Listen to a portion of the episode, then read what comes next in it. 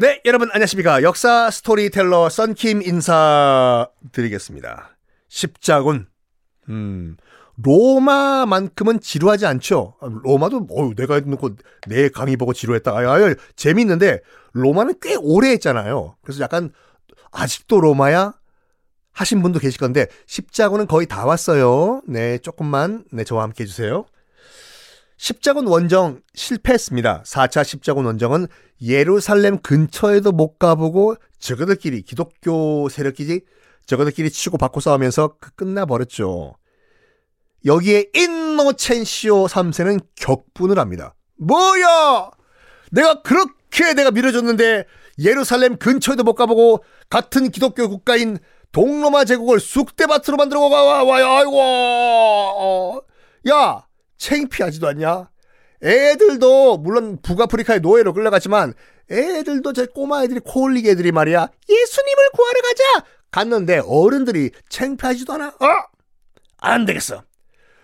다시 한번 출발해라.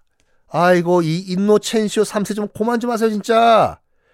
오 차 십자군 원정을 명령을 내려요. 참 끈질기죠. 인노첸시오 삼 세.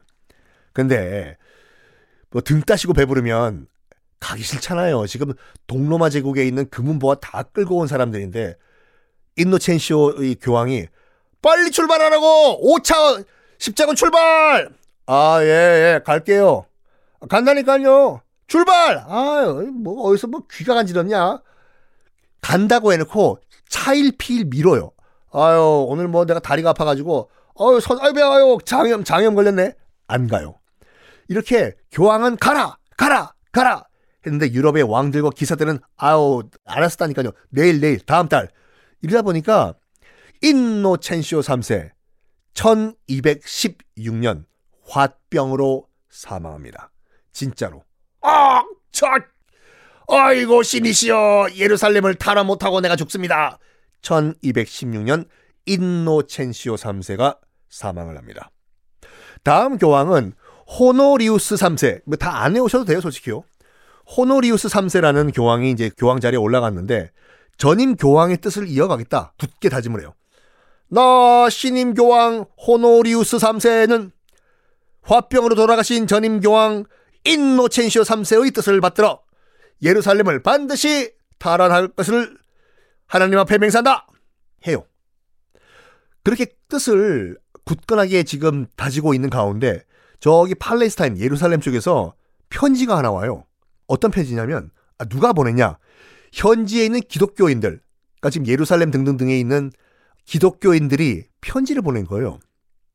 어떤 편지냐? 저 교황님 편지 왔습니다. 뭐야 등기속단인가? 네 열어봐. 어 예 부시락 부시락 부시락. 편지 내용이 뭐였냐면 교황님 우리요 예루살렘 근처에 살고 있는 기독교인들인데요. 우리 이미 이슬람교와 손잡고 평화협정 맺고 잘 살고 있거든요. 상부상조라고 들어보셨습니까 교황님? 우리는요 더 이상 십자군 원정 원치 않으니까 보내지 마세요. 어? 우리 여기 잘 살고 있어요.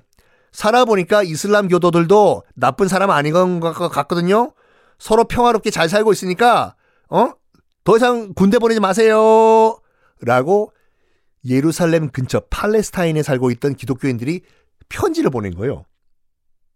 이걸 보고 교황이 그래 평화가 제일 좋은 것이지 팔팔 서울 올림픽도 정말 어? 손에 손 잡고 평화의 재정같이 평화가 제일 중요한 거 아니야. 하하. 야 우리 기독교인들 정말 생각이 올바라 라고 했을까요? 아니요. 격분을 합니다. 이거 뭐야? 이 교도들과 함께 섞여 살다 보니까 마귀가 씌운 것이야. 마귀가 어 인정 못해.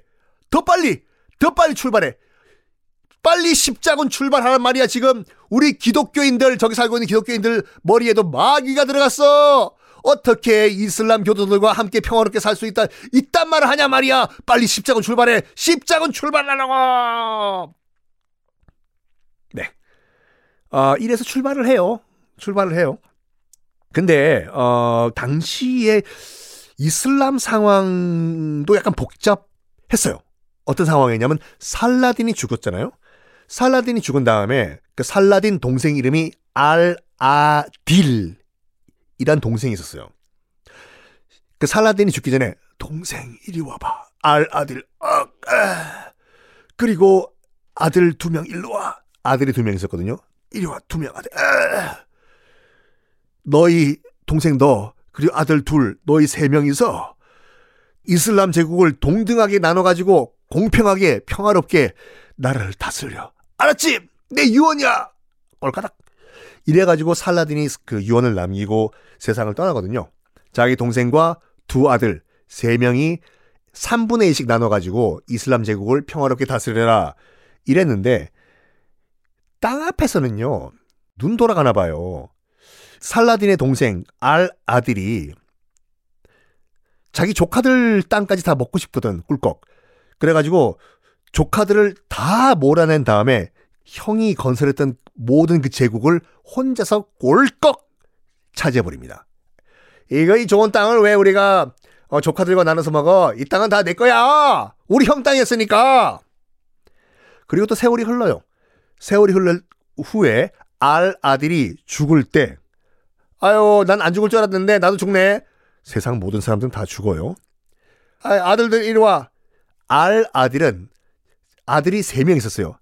알 아들 아니에요. 알 아딜인 아들 세 명 있었는데 이리 와봐. 너 장남, 차남, 막내 너희들도 똑같이 삼분의 이씩 땅 줄 테니까 평화롭게 나눠 먹어. 학습 효과가 없었나 봐. 자기도 그렇게 물려받아 놓고 조카들 다 쫓아내고 자기가 꿀꺽 먹었는데 자기 아들한테는 또 그렇게 주죠. 장남 너 삼분의 일, 차남 삼분의 일, 막내 삼분의 일. 이렇게 이슬람 제국을 나눠서 평화롭게 통치를 해. 해요. 장남한테는 어떤 땅을 주냐면 지금의 이집트 땅을 줘요. 그리고 차남은 시리아. 지도를 보면서 저와 함께 강의 들어보세요. 장남은 이집트, 차남은 시리아.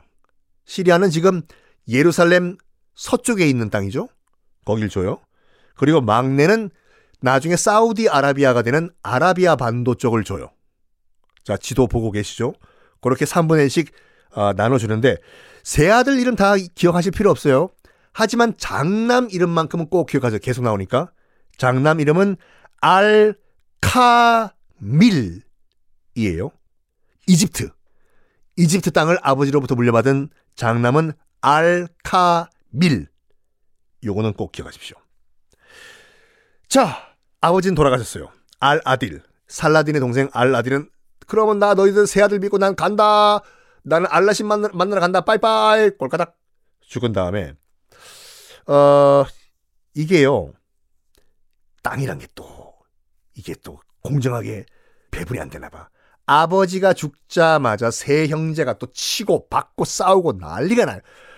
이거 다 내 거야 이거. 아니 지금 보니까 형 땅이 좀 더 큰 것 같은데 동생 땅이 더 큰 것 같아.